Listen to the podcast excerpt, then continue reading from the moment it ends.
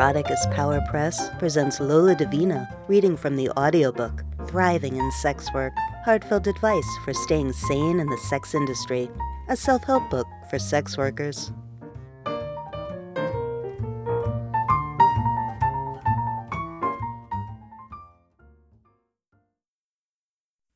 Sadness, depression, and suicidal thoughts.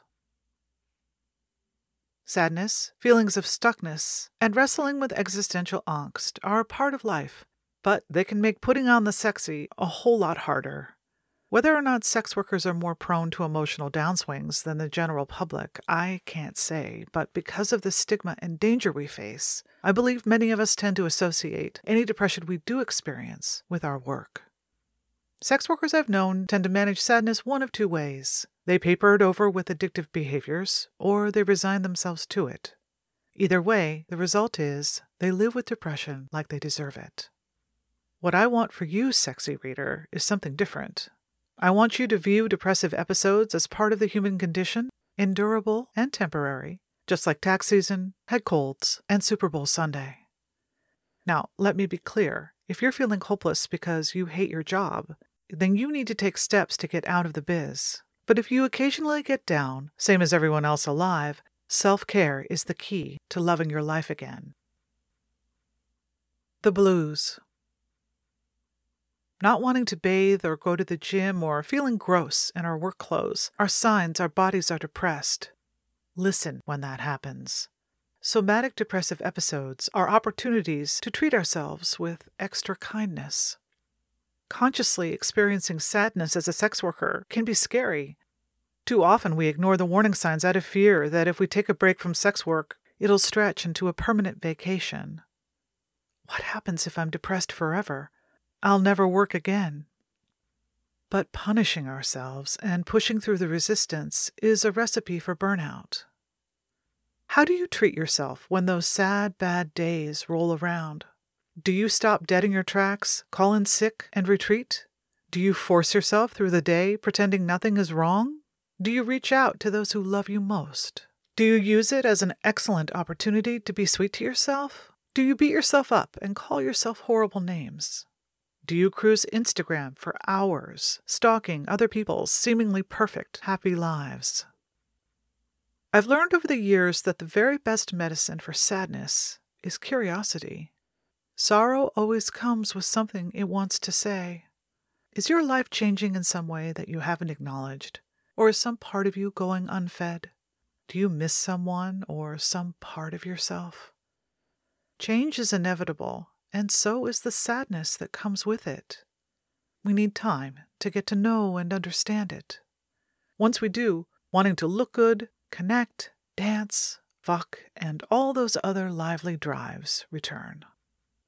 Here's the thing if you're afraid that deep down some part of you hates your job, you owe it to yourself to find out. Probably that's not the case at all. If most days you feel fine at work, I'm guessing you truly are fine. Seriously, the vast majority of us are lousy at lying to ourselves. Now, maybe you need to take some time off or make a few changes, but don't ignore your melancholy because you're too afraid to learn what's at the root of it. You owe it to yourself to listen to what your sad spells are trying to say. As for the issue of sex drive, there is no right amount of sexual desire. Certainly, there's a perception that in order to do sex work, especially porn or prostitution, you either have to be hypersexed or altogether dead inside. Neither is true. It is absolutely fine not to want sex in your private life. It is absolutely fine to want sex outside of work. It's absolutely fine for your sex drive to wax and wane. What matters is you feel healthy, connected, and alive in your body. Sometimes we don't feel actively sad, but it's like we've hit a wall. Who hasn't had those days feeling stuck, lazy, wanting to check out? Then self hatred comes rushing in because we should be doing laundry, going to the gym, and saving the world when all we really want to do is play Candy Crush. The best attitude towards heavy, unmotivated stuckness is patience. Recognize that depression slows our bodies and minds down, and sometimes that's precisely what we need to be doing. Take a deep breath. and say, I have no energy for saving the world today. All I'm good for is sitting here feeling like crap. Tomorrow, I'm going to wake up in the morning with plenty of energy, ready and rested. Depression. When sadness settles into stay, depression has come to visit, erasing any memory of anything good. Our bodies are the experiential seat of grief, hopelessness, and depletion. Our minds make up stories to give those somatic symptoms meaning. It can be so hard to do the right things for ourselves when every muscle in our body aches, but we have to take action to get through it. Body based techniques have helped me through depression, including good diet and exercise, dancing and other forms of expressive movement, and the release of traumatic memories. I'm also a fan of lifting weights. Studies show weight training can be as effective as antidepressants. If you're looking for a book on the mind body connection, I recommend Unstuck Your Seven Stage Journey Out of Depression by Dr. James S. Gordon. Unstuck presents a seven step body based program for alleviating depression somatically. Of course, the mind needs attention as well. I've gotten relief over the years with talk therapy, cognitive therapy, mindful meditation, journaling, and practicing positive mental feedback loops. Don't go without the support you deserve. I list resources to find low and no cost mental health care professionals on my website. Finally, if you've been struggling for more than a few weeks, you might consider antidepressants. Sometimes we need a pharmaceutical cushion against anxiety, despair, and intrusive negative thoughts. Sometimes we need an assist to reset our brain chemistry. Talk to your doctor or a mental health professional about getting back to feeling good again. Suicidal thoughts. I wasn't sure if I should even tackle this subject. After all, I have no professional training. But the whole point of this book is to talk about difficult emotions as best I'm able, and, regrettably, suicidal thoughts are something many of us in this line of work struggle with. So, with full disclosure that I'm doing nothing more than offering amateur advice, I'm wading in. Feel free to skip this section if you're not ready for it right now. If you're thinking about ending your life, stay with me. Don't go anywhere. Be with me right here and now. Your life is so, so precious. I've never known anyone who hasn't at some time wanted the pain to go away. For each and every one of us, there are days when it's a struggle just to stay here. It can be especially easy as sex workers to fall into a black hole believing we are worthless, we mean nothing, nobody loves us, and life itself doesn't care if we live or die. I can tell you right now, as powerful as that feeling may be, it is not true. I know this because everything had to go right for you to be alive.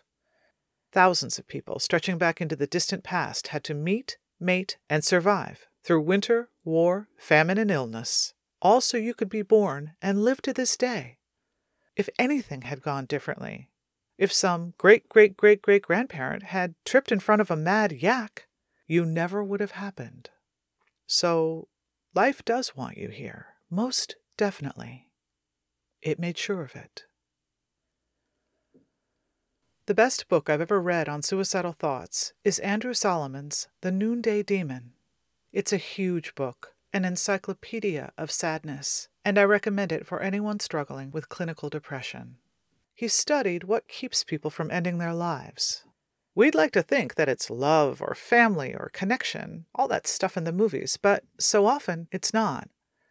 People who have come back from the brink report that what keeps them here are things like privacy, not wanting the neighbors to gossip about them after they're dead, or pride, not wanting to give the lover who jilted them the satisfaction, or the unwillingness to say goodbye to life's little pleasures like a favorite meal. So often, it's the littlest things. I have my own story which I'll share in the hope that someone finds it useful. When I was 34 years old, I was in graduate school and escorting, but became suicidal after a client broke my heart. I couldn't process the levels of shame and despair I felt having fallen for a married man. All I could obsess over was the fact that I was that dumb whore. As I mentioned before, I kept a loaded gun in my apartment. I remember sitting on my bed and thinking, I could just end it all here, right now. I came very close. I had everything I needed motive, method, opportunity. Turns out I had a seminar that afternoon with a guest speaker I'd been looking forward to. I thought to myself, well, I'll go to class, and then if I still feel like it, I'll do it after I get home. So I went to class. Honestly, I can't remember a thing about that lecture. It's not like I heard something earth shattering. My situation hadn't changed, and my heart was still deeply broken. But I stepped outside into the sunshine, I rode the train, my classmates gave me hugs and asked how I was doing. It allowed me to forget my problems for a few hours. It wasn't much, but it was enough. Intellectual curiosity kept me going that day.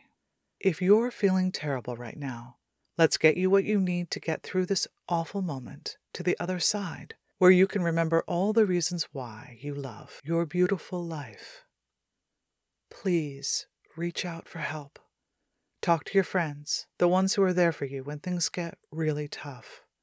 Don't isolate. Don't feel this way alone. Your despair is not a burden to others. Call the 24 hour National Suicide Prevention Hotline, 1 800 273 8255. If you want to speak to someone fluent in trans issues, call the Trans Lifeline, 877 565 8860. You'll be talking with someone who got out of bed this morning in order to help you, someone who wants to listen. Wherever you are, whatever the cause of your pain, your life has tremendous value and you are not alone.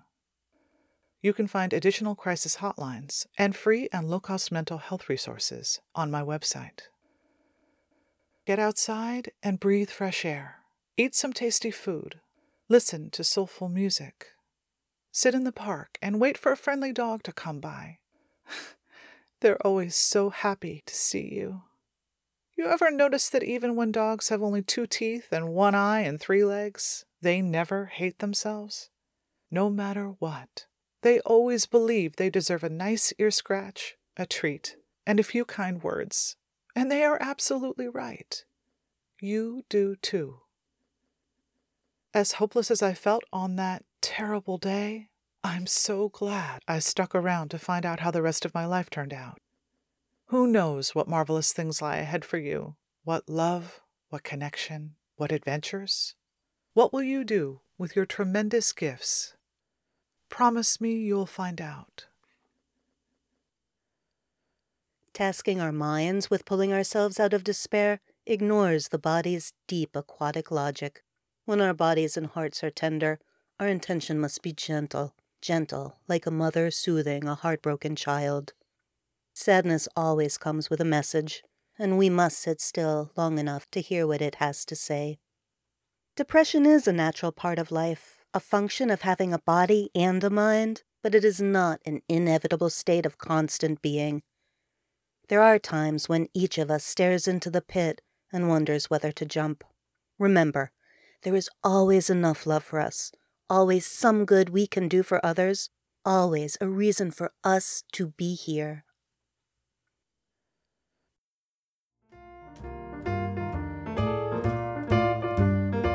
You've been listening to an excerpt from Thriving in Sex Work Heartfelt Advice for Staying Sane in the Sex Industry, available in paperback, ebook, and now as an unabridged audiobook.